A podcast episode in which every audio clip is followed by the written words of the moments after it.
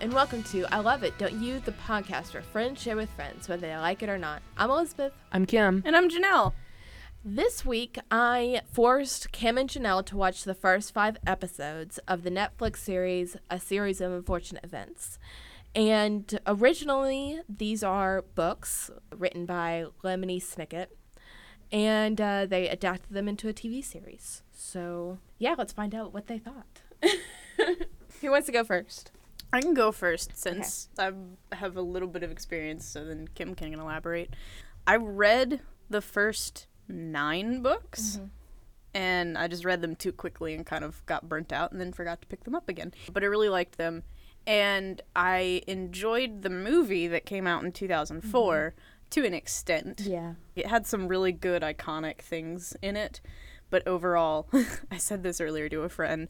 I was like, overall, it had a downward trajectory.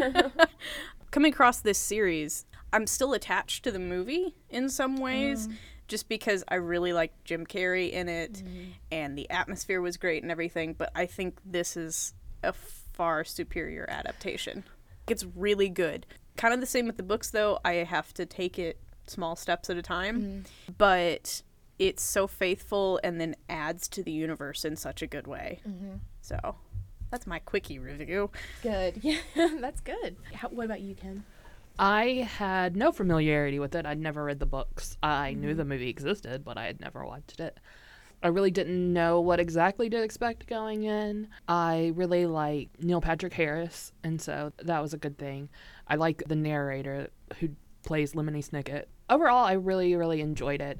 Like Janelle, I kind of have a hard time watching too much of it at one time. Good things aren't happening to these children, so it's not fun to just binge for five hours. I couldn't do that. I slowly watched, by slowly, I started yesterday and but kind of watched the first episode, took a break, watched the mm-hmm. second episode, took a break, watched the third, then watched the last two this morning. I could have probably kept going this morning as I've gotten more into it, but definitely like getting into that universe like could only take about a show at a time. Even though I was interested in the characters, I liked not necessarily liked what was happening, but I enjoyed watching the story unfold, mm-hmm. but I couldn't take too much of it at one time. Which also this kind of leads to one of my points I was going to make later is the first couple episodes are long. Oh um, yeah. The third, fourth, and fifth episode, we're starting to get into like the 40 something minutes. Mm. I feel like the second episode was over an hour long, and I'm not sure how long exactly the first one was, but I definitely felt that watching them Interesting. was that they definitely were longer. And I think just because I'm so conditioned to the 42 minute show that we get on cable mm-hmm. TV and network TV because of commercials, I like that Netflix can play around with the length, but sometimes I feel like shows do it to a disadvantage of mm. themselves, and they would be better keeping it within that 40 something minute length mm. because the show episode kind of drags. Not everybody, but for these, I felt that way. One of the reasons I was hesitant to recommend this to you guys until like I checked with your interest in series events in general, and you both seem a little interested. Janelle more than Kim, but you at least seemed interested in reading the books or the movie or whatever. But yeah, uh, you're definitely right. Like. There's a series of unfortunate events, and the show warned you, the book warned you that it's not going to be happy. Yeah. that kind of stuff it didn't bother me to watch it and i binge watched it i did pause i didn't pause because it was too much i just wanted to savor it but i'm glad that in the end it didn't deter you away you Right. know? and i didn't notice the thing about the length but i'm also so conditioned to binge watching stuff that i'm like the longer the episode the better when i find something i really like i don't know why i'm about to say this but i want to stay in that world as long as possible. Oh, no, But I that's totally a get that. It's a terrible world, you know. It's terrible. But for some reason I thought it was so much fun to watch. Oh, it totally Um, was. Yeah. This is one question that I've been I guess I could have looked it up, but I thought I would ask Janelle because I think I've read some of the books, haven't read all of them, and I think that you read them and remember them maybe a little more. But the storyline with the parents and the secret society is that part of the books? Because I can't remember. It is throughout. That was one of the things I was going to say.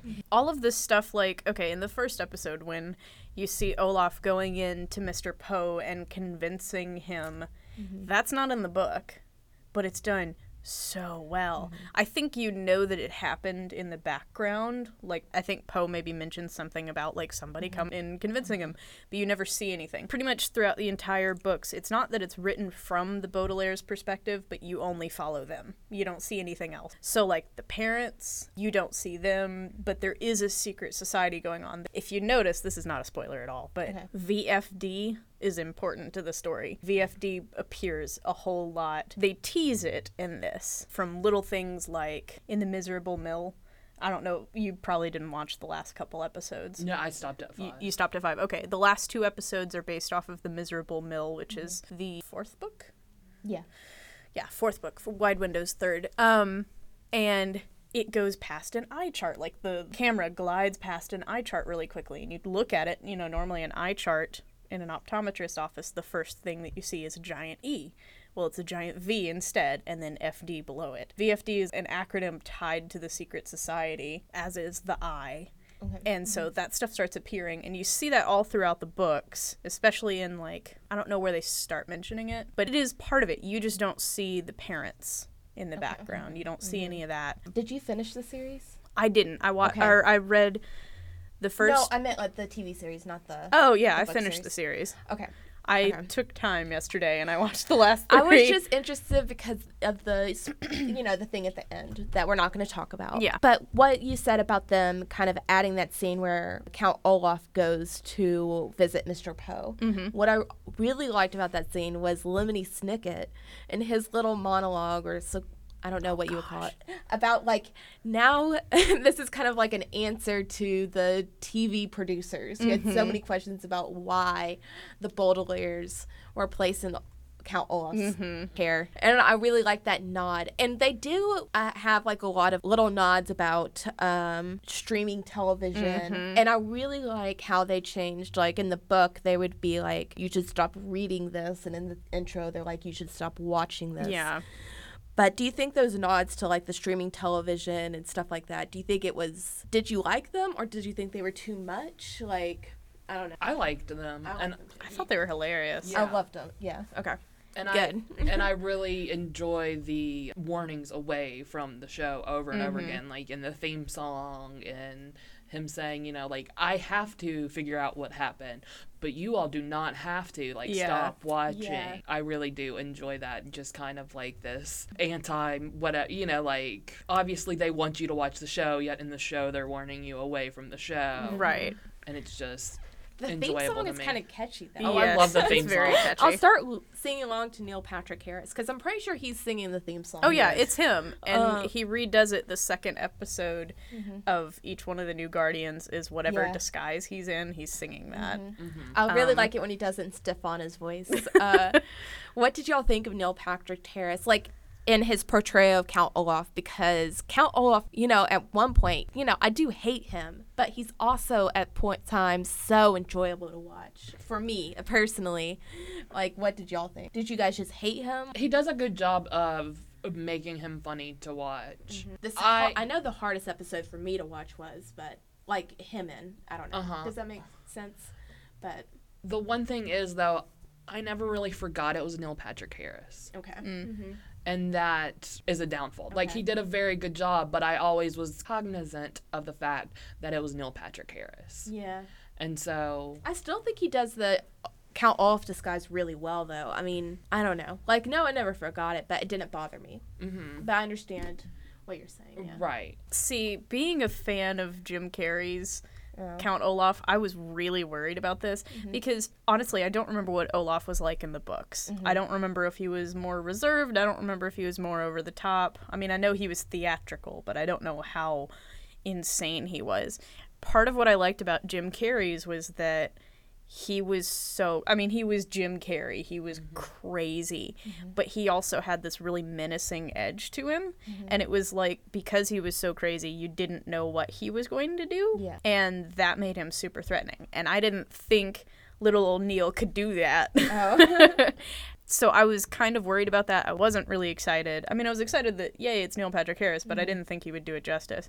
But I think he did. The characters that are really different in this series, I think they did such a good job with. Yeah, I still knew that it was Neil the whole time. I agree with that. Like, it always sounds like him. It always sounds like, especially when he's Olaf, it sounds like he's putting on a voice, you mm-hmm. know? But I think he had a really good combination of his comedic timing and being able to be very serious. Like Stephano was pretty frightening with that giant knife and everything. Like it's mm-hmm. he's scary and his disguise in the miserable mill is fantastic too. Yes, it is. He's it is. because he's over the top. I can't tell you who it is. I'm sorry. Yeah. it's really over the top. but I also think that he wears it really well. Also, does. you know what I'm saying? What I like about this character is that no matter what disguise he's in, he always does something really stupid mm-hmm. every time. Like when he's Captain Sham, he's constantly singing about the sea and talking about the sea, and they're like, "It's a lake." It's a large lake. what did he say? My wife is a sea, and my girlfriend is a large lake. oh my god. He does it very well of being over the top, seeming like he's into the part, and then he just screws something up every time. Yeah. And it's great. And I think that really adds to the character of the show that the adults always fall for it. The other character that I was really impressed with is Lemony Snicket. Oh yeah. Mm-hmm. because mm-hmm. I thought in the movie, especially in the movie, he was played by Jude Law, and Okay. you you only heard his voice and saw his hands, but the rest of the time it was like a black silhouette of him. Okay. The monologuing is like inherent to the story. It's all exactly how you see it. Like he'll interrupt the middle of an action mm-hmm. to talk about it. Mm-hmm. They didn't fabricate that. So I only know Patrick Warburton from being Kronk in The Emperor's New Groove. Like Oh okay. you know, and different things where he's doing that monotone voice, but for comedic effect. And I mm-hmm. was not sure how I was going to feel about it because Lemony Snicket is, he is comedic, but it's super dry humor. Mm-hmm. And it was perfect for a British guy to do it yeah. because they do dry humor so well. They mm-hmm. can say it so classy, but it's so like cutting. Yeah. I was super surprised that Patrick could do it though, that he does serious well. I've only seen him in comedic roles, but he does serious so well. Yeah. Some of the big hallmarks of this series is always defining words for the kids Yeah. all the mm-hmm. time and for the audience as well. Right. People just being like super stupid about figuring out who Count Olaf is or isn't, being duped by him and things like that. Like the adults are always oblivious. And I didn't think about that. I just thought it was a quirk of the story until watching this again and remembering things that we've learned in like our children's literature st- uh, class and stuff like that. Because of the age this is intended for, it's like for older kids and maybe even getting to like the tween age. They tend to feel kind of more left out, and adults are treating them stupidly. So Yeah. it makes sense to define these words. When Lemony Snicket does it in the story, it's as a respectful kind of thing mm-hmm. to give you context for the story. Mm-hmm. Whereas when everybody else does it, it's done in like a condescending, you're a mm-hmm. stupid kid manner. Right. And it's like, I bet that relates really well to a lot of kids that would be interested in this book or in this series. And I love it. Me too. that was kind of one of my frames as I was watching it was kind of how in my young adult class last summer, like we kind of talked about in more young adult literature, parents just aren't there mm-hmm. and adults just aren't there that much. But for this age group, adults normally are there. How they're portrayed is very much kind of most of the adults are portrayed as clueless in a mm-hmm. lot of ways. And we are seeing them speaking down to the kids and just writing off what the kids have to say as children. And that does very much seem like it would be speaking very well to kids that age who, mm-hmm, who feel mm-hmm. that a lot, who do pick up on the condescension when adults talk to them. And I do like the the bit when most of the adults are defining words and they're always like, yeah, we know what that means. Mm-hmm. I do like that occasionally they don't know what it means and they're quick to say that they don't know what it mm-hmm, means. Mm-hmm. Or when Violet asks what's meant by Dowager, aunt. Yeah. yeah, the adult is quick to say, well, you should know what a taxi is, totally misunderstanding. Where, you know, and this is a child being inquisitive but getting written off.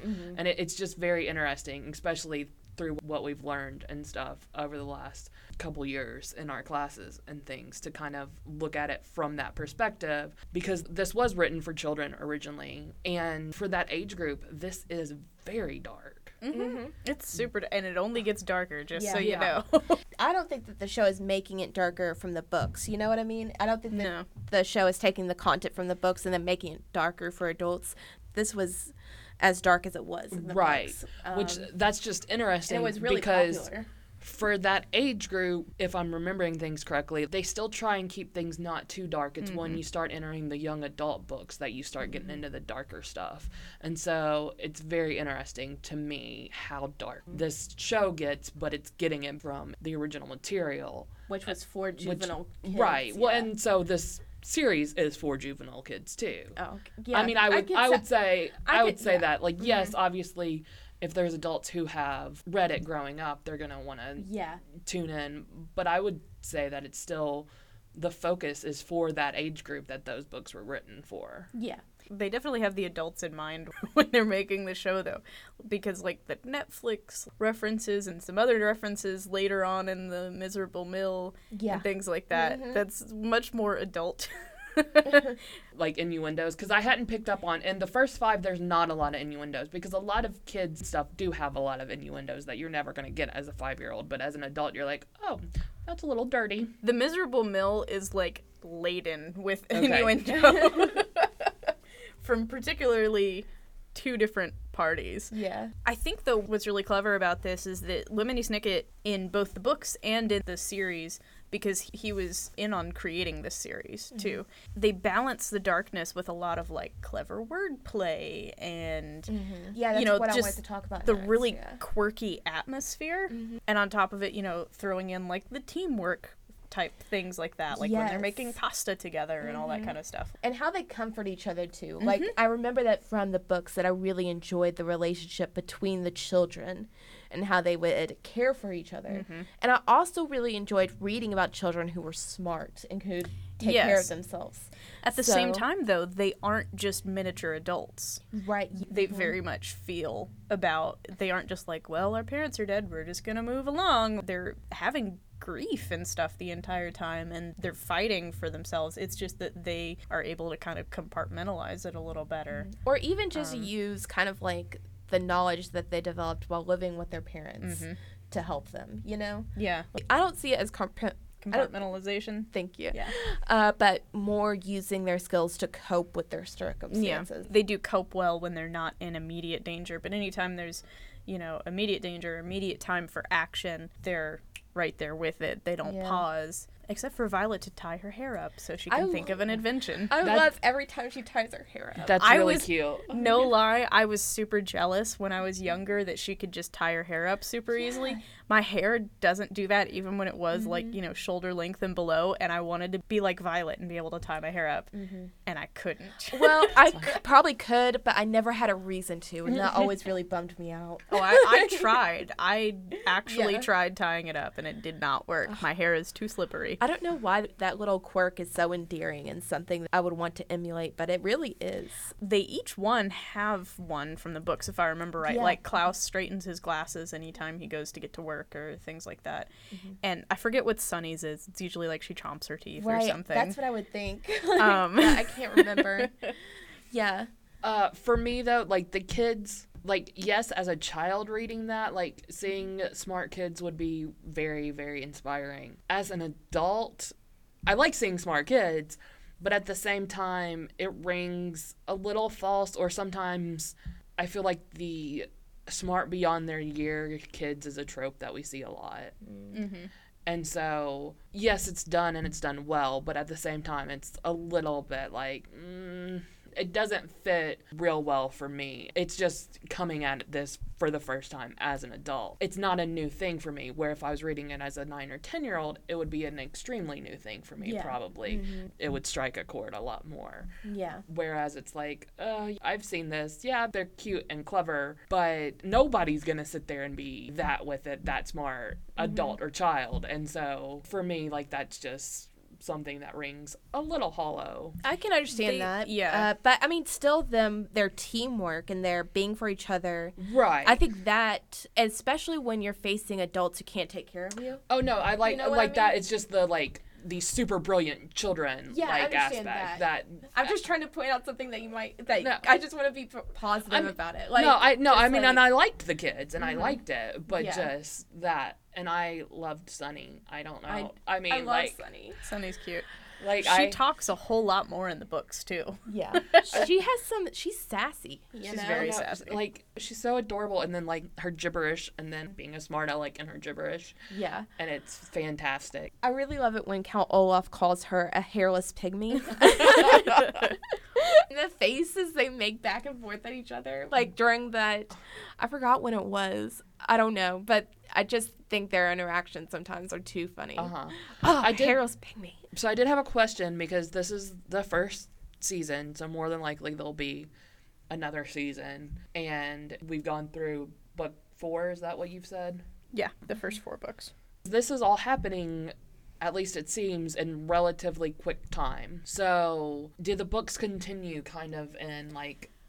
Do they spread out in time or whatever? Because that's going to be a problem though if we're having one season with eight episodes that cover four books and then we wait a year to shoot another one. These kids are going to be aging out Yeah. if this is supposed to be taking place over the whole series over a year or Mhm. over whatever. So, as people who are more familiar with the books, like what's the time span of the books? I don't remember the Uh, children aging. They do in the last. Okay, there's actually like three stages. I looked at the wiki to try and get prepared for all of this. Okay. They're kind of divided. I don't know if they're officially divided, but they're kind of divided into like groups of three. So the first set is like kind of setting everything up, and then in the second set of three, they kind of start being a little bit more independent. The third three, they're like off on their own, and then the final three, they're still on their own, but it's like it's super dark and it's tying everything up, and that's where you get a lot of answers regarding the secret society and stuff like that. So, there's 12 books. There's 12 books. Actually, no, sorry, there's 13. The last one has four. The last set has four in it. Okay. Sorry. Because it's unlucky, number 13. right. It has to end on 13, you know. For the first, like, eight or so, Mhm. it's not very much time in between each. So we probably have another season. We're good. Stuff starts lengthening out from then on Okay. a little bit. I feel like the last few, like, granted, I'm just going off of plot summaries, but the last few, I think, take place over more time. Okay. They also, they talk about how Sunny is growing. okay. She actually starts literally talking like later on and stuff like that like a little Really? bit i think. Mm-hmm. Because they do often in the wiki talk about her talking but it's it's her babbling Right. and they're interpreting. Mm-hmm. So i'm not sure I did like that certain people like can understand her no problem. yes Like monty like Uncle Monty, which I love Aasif Mandvi, who was Oh from the my Daily gosh. Show. Yeah. Also, uh, one of the henchmen has no problem understanding her. Yeah. i love the And- hook-handed The, um, man Wait, the hook-handed man Yes. i love him to death Right? I was gonna ask you guys who your favorite henchman was, or if you had one, because mine probably is definitely the hook-handed man. But I also like I don't know his name, but he plays the nurse when the, uh, oh he's the Oh. henchman hench person of indeterminate gender oh I'd probably have to say the Yeah. Hookman. He's adorable. And see, here's the thing in the movies, and not even in the books either, they don't really have much personality. In the movie, they're just people that are there. Mm-hmm. Like you see the hook handed man a little bit, but he doesn't really have any dialogue. I didn't even know that Craig Ferguson played the hench person of indeterminate gender, but it was. and they do it so differently. This person is like androgynous, and I think that wasn't in the books. If I remember right, the book is how they did it in the movie, where it's literally half of the person vertically. Oh, okay. Half of them, you know, the left hand side is dressed like a male, and the right handed side is dressed like a female.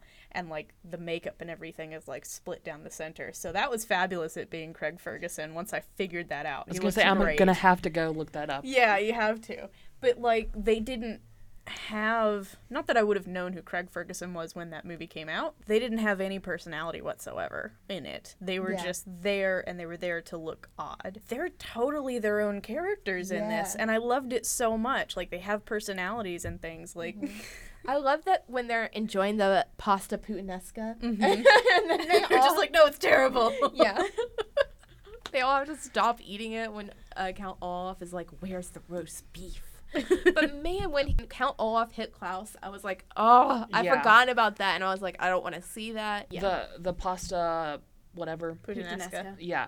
I like that it comes back. Like Yeah. in episode five, like he's talking about it, wanting some or, or something, and it's just mm-hmm. like Like Count Olaf is. They make up the story that Count Olaf was eating pasta puttanesca, like when he lost his leg.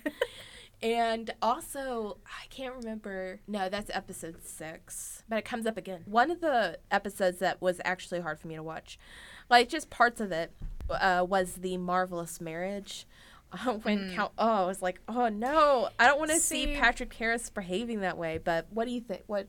that was personal gripe here okay the movie directly contradicts the stories which was fine. How they did that you know violet goes to like put the pin in her left hand or whatever but in the movie count olaf goes no no no no no in your right hand and makes her sign it in her right hand. Mm. So i don't remember how they refute it but that's no longer they made it so that she did write it in her correct hand. Mm-hmm.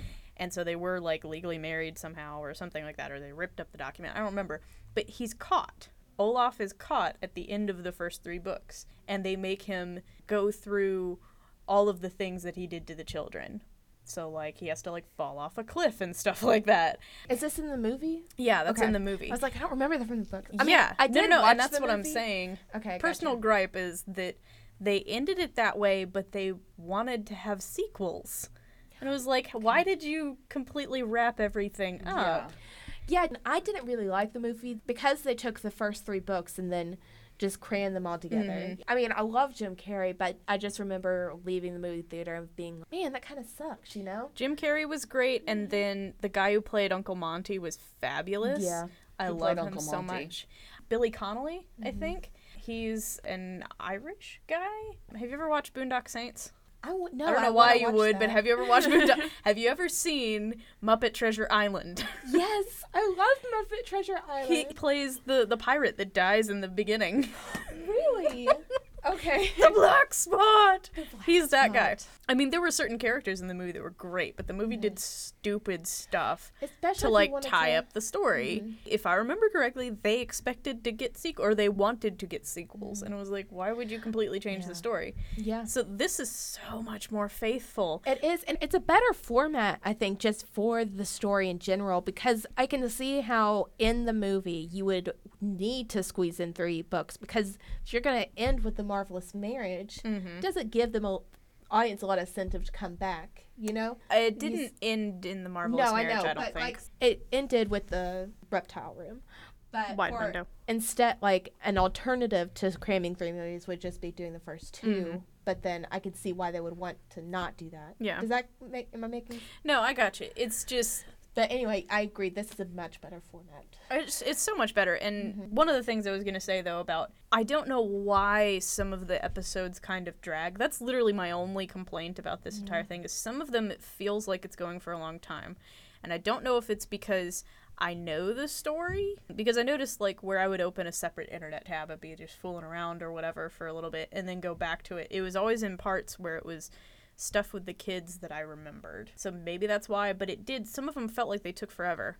But on the other hand, if you took out stuff that wasn't in the books, so all of the parents and stuff like that, you'd have a really short show and it wouldn't be nearly as engrossing. No, I'm really glad that they added in this like parents element and everything. Mm-hmm. Because yeah, I agree. I agree. It was, and I think it, it makes you be more cognizant of the. Obviously, you're more cognizant of mm-hmm. the background stuff. Like you wouldn't mm-hmm. notice by me saying VFD and you guys not knowing what I'm talking about. It's they obviously were very like subtle with those hints mm-hmm. and stuff like that. So I don't know that you would get that there's a larger thing going on in the background if they were just going off of those. Yeah. You know what I mean? It would I feel like VFD being everywhere would just kind of be a quirk of the show. Like you might be able to write it off that easily. But by yeah, making the episodes a lot longer and adding in the parents, I think it makes it feel so much more rich. Yeah. And so, like, I don't mind that that's not mm-hmm. in the book. I don't mind that half of the monologues are not from the book. They mm-hmm. sound like they are, though. They do, They're yeah. fabulous. I feel like, from what I remember, I mean, it has been, gosh, I think I counted it up. It's been like 13 years since I read the books. Uh-huh. I feel like about 50% of the monologues they just wrote for the show, mm-hmm. but they're so good. I agree. And you said Lemony Snicket mm-hmm. actually had a hand in the show, right? He did. because And he was in the show too.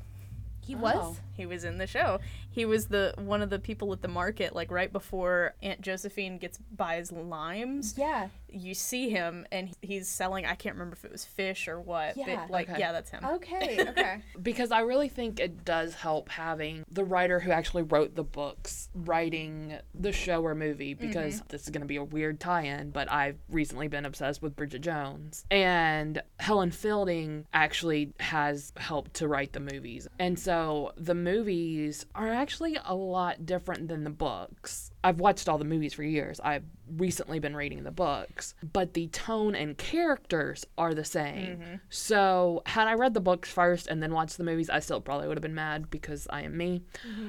But being that I liked the movies first, like I can appreciate it. But I think that because these are different formats, so it doesn't always work to just strictly tell exactly what the book is. Sometimes you do need Oh yeah. to add mm-hmm. in a little bit, even though that hurts when you fall in love with a book and then they add in things. But I think it really is helpful when your writer of the book is the one that is helping mm-hmm. to guide those mm-hmm. so that the additional monologues do sound mm-hmm. like they belong in the book. Sound fabulous. So that Bridget, even if she's having a little bit different crisis, is she's still handling it and sounding the same way she would in the book. Mm-hmm. And I just think that's very important. Also, I think with the richness of television, the way that we have right now with mm-hmm. the different platforms like Netflix, um, HBO, some of the freedoms of being able to do like more limited series and stuff, you're hopefully able to remain more faithful to the book. You're able to take that time. You're able to have the amount of shows and the length of time that you need to tell this story the way that it needs to to translate it from book to movie.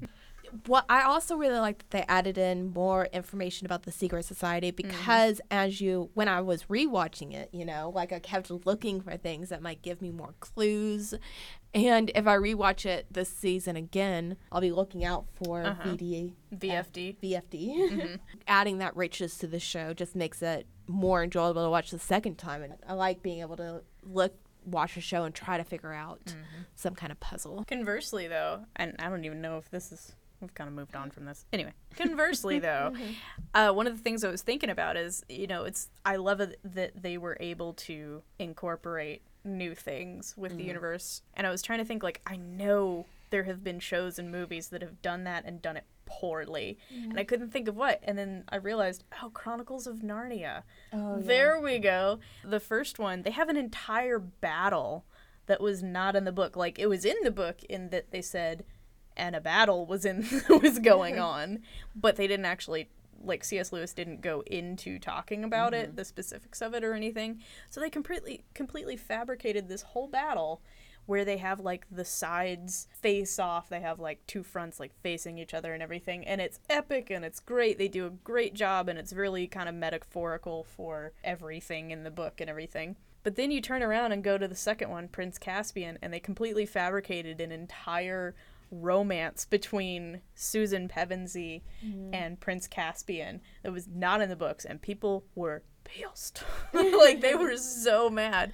And it was probably the weakest part of the movie. And they fabricated some other stuff, but that was the main thing. And it's like they did it really poorly. Is that because C.S. Lewis is long dead and nobody could give any input on it? I don't know. With something that is so quirky like this, I think if they want to keep adding stuff to it, they definitely need to keep Lemony Snicket on board. Mm-hmm. mm-hmm. And I'm trying to think what his actual name is. We keep calling him Lemony. I know. It's, it's like Daniel Handler, I mm-hmm. think, or something like that. I don't know his real name. Yes, that could be it. like, that could definitely be it. Who is your favorite of, I would say, the adults in the children's lives that actually care for them and are trying to do good? Mm-hmm. I gotta say Monty. He was my favorite in the books, the movie, and in the TV series. He's great. Yeah, He's I so really love. Dr. Monty. Even though he's kind of oblivious. yeah. Well, they're all kind of oblivious, and mm-hmm. because I would probably say the judge because I love Joan Cusack, mm. I did love her. and so I mean I loved Monty too. I mean I loved all of the the adults that are supposed to be caring for the children but are just not doing a great job. Yeah, but I just loved Joan Cusack because she's awesome. So judge whatever her name was. Mm-hmm. And she was just so sweet. I love her opening scene where she pulls out all these things that she can't do by herself, but the kids could help her with. Aw. You know. Well, and I love when they're going to the store or whatever, and she was saying she would love to be part of their family if they would let her, and I'm just Mhm. like, oh. Yeah. And then she marries Violet to Olaf. She was blinded by the spotlight. what She- does Olaf say? He was like, finally, you get to live the dream being a middle aged actress, like desperate middle aged actress. So this is kind of going back to like the way that they define things and Mm-hmm. and kind of explain things. But I love that Count Olaf always gets things wrong. Yeah. Mhm. Like if he's trying to explain a word, he's giving the wrong definition. He's mispronouncing the phrase or And Loco, right.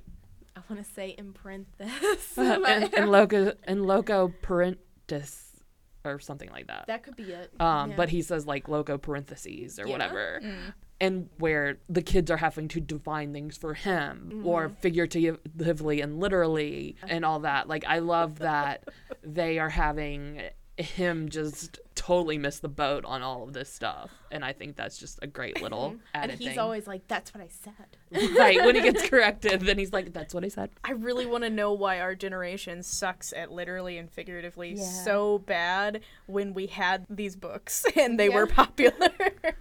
Well, now they've changed the definition of literally to include the way that it is always mm-hmm. misused. I oh. believe that they it's have really actually done that. like kind of finding our new era now. Right. I mean, I blame Chris Traeger a little bit. mm-hmm. oh, yeah. Literally. That would be a character from Parks and Rec, just in case Oh. you don't know. It took me a second. I was just staring at both Oh, of them until they both figured out If what you I was. just said I Rob just placed Lowe, if you just said Rob Lowe, I would have been get- there with you. Yeah. Gustav, I was so sad when he died. I don't know why we didn't get to see him that much, but man, at least the kids had someone looking out for him. Yeah. know? See, that's one thing. I don't remember the movies, like decoding in the movies and stuff. I don't remember that being part of it. Like, I know that Monty was going to take them to Peru, but I don't think that they said it. So I don't, they didn't say anything about, like, being on the run or seeing him do anything suspicious in the mm-hmm. theater. So I don't know if that's something that they took from later books and looped around so that we can see it in quote unquote real time mm. or what. But it's really cool. I like seeing that all of the guardians, like I knew they were part of the society, but I like seeing that they are still actively like trying to protect the kids mm-hmm. other than just housing them. Not to mention Monty, like I was kind of legitimately a little bit sad. Like I knew Monty was going to die. Like uh, Yeah. that's the trope the entire series. and if you aren't familiar with that trope, they tell you in the beginning song for that episode. Yeah. Like, They do. And they even tell you about dramatic irony. Like, right. like Living yeah. it tells you, like, he's going to die. It's not now. Sunny says that in one of the later Oh, yeah, episodes. yeah, she she- babbles and is like dramatic irony. Yeah. When, yep, yeah. All Sunny. I love It's Sunny. adorable. Sunny's adorable. I know. I texted Elizabeth. I was like, "Can your favorite character be one that doesn't even speak and just babbles?" Do you know who does the voice for her though? Because it's not actually a baby doing Who those is it? voices. It's the same girl. It's uh, Tara Strong, who's Tommy Pickles in Okay. Rugrats. What? yes. That's so cool. Now that I say that, I'm worried that I'm saying the wrong one because I get her and another voice actress mixed up, which is a terrible. Is do you guys have a certain quirk that you like the most from it?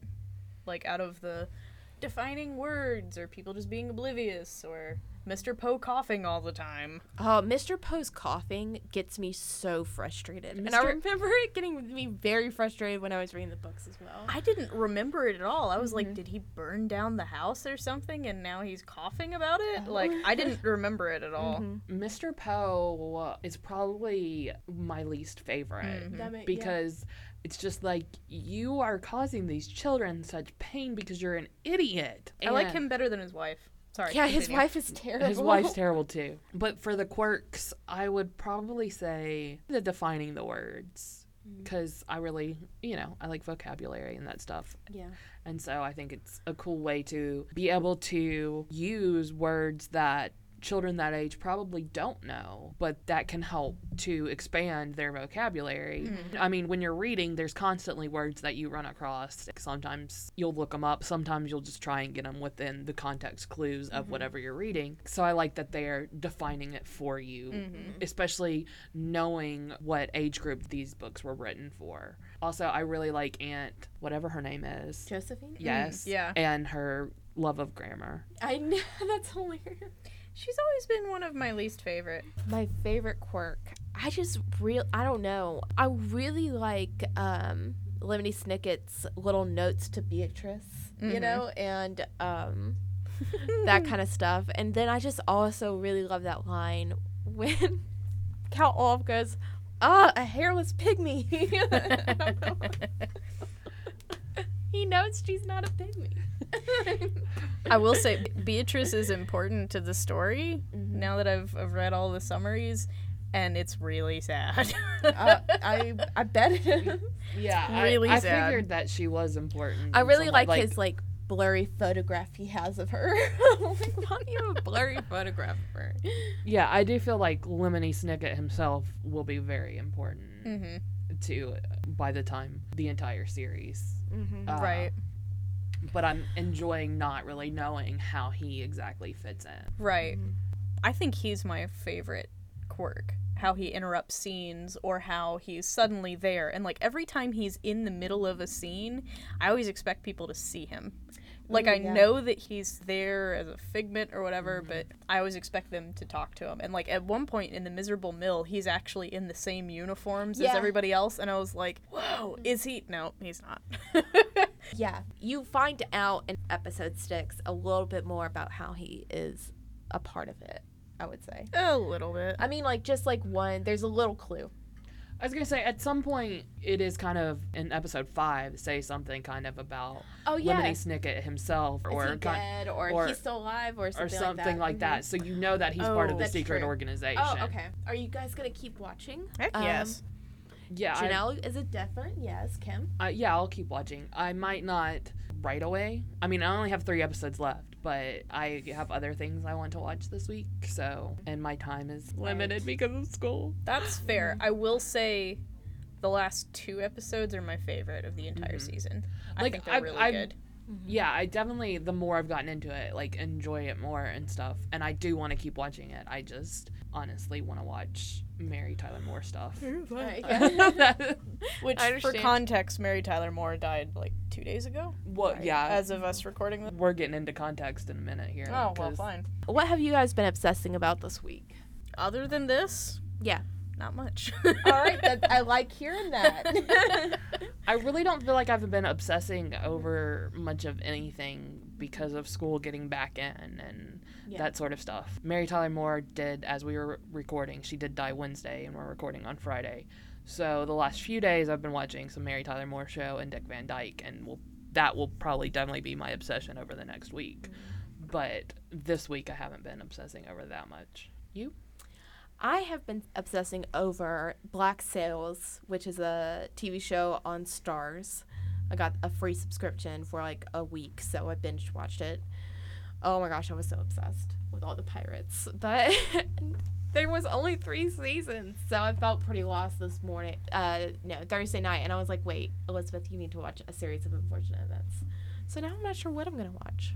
yeah, I'm in a show hole too. That's Mhm. one thing why I've only been watching this because all the CW stuff is coming back now, but I'm not really wanting to watch it. I'm Mhm. kind of I'm, I can't believe I'm saying it, but I'm kind of getting over them all, all of them. And I finally finished Hart of Dixie. You so finished like it? I did finish it. I powered through Wow. and I was fine with the ending, but like it was actually it was kind of cute. The ending was, but it was like all of season three and like half of season four. It just needed to go die. So I'm glad it's over. What will we be watching next time? So next week, because Mary Tyler Moore just died on Wednesday, and growing up, I loved to watch the Dick Van Dyke Show and the Mary Tyler Moore Show, and both of those actually have big significance in the TV landscape and how women are viewed and that sort of thing. So for next week, we're going to watch the first ten episodes of the Mary Tyler Moore Show, Woo! and that can be found on Hulu. Yeah, you can definitely get the first 10 episodes. I think they have the first three seasons. Uh, so after I finish that on Hulu, then I'll have to like buy them or get them from the library. But for for our uh, purposes, the first 10 episodes are on Hulu for you to watch. All right, guys. If you want more I Love It Don't You content, visit I Love It Don't You.wordpress.com. You can also follow us on all our social media stuff. We'll have updates about what we're doing and what's coming up. And if you liked us, please uh, review us on iTunes. It would really help us out. Uh, bye, guys. Bye. Bye.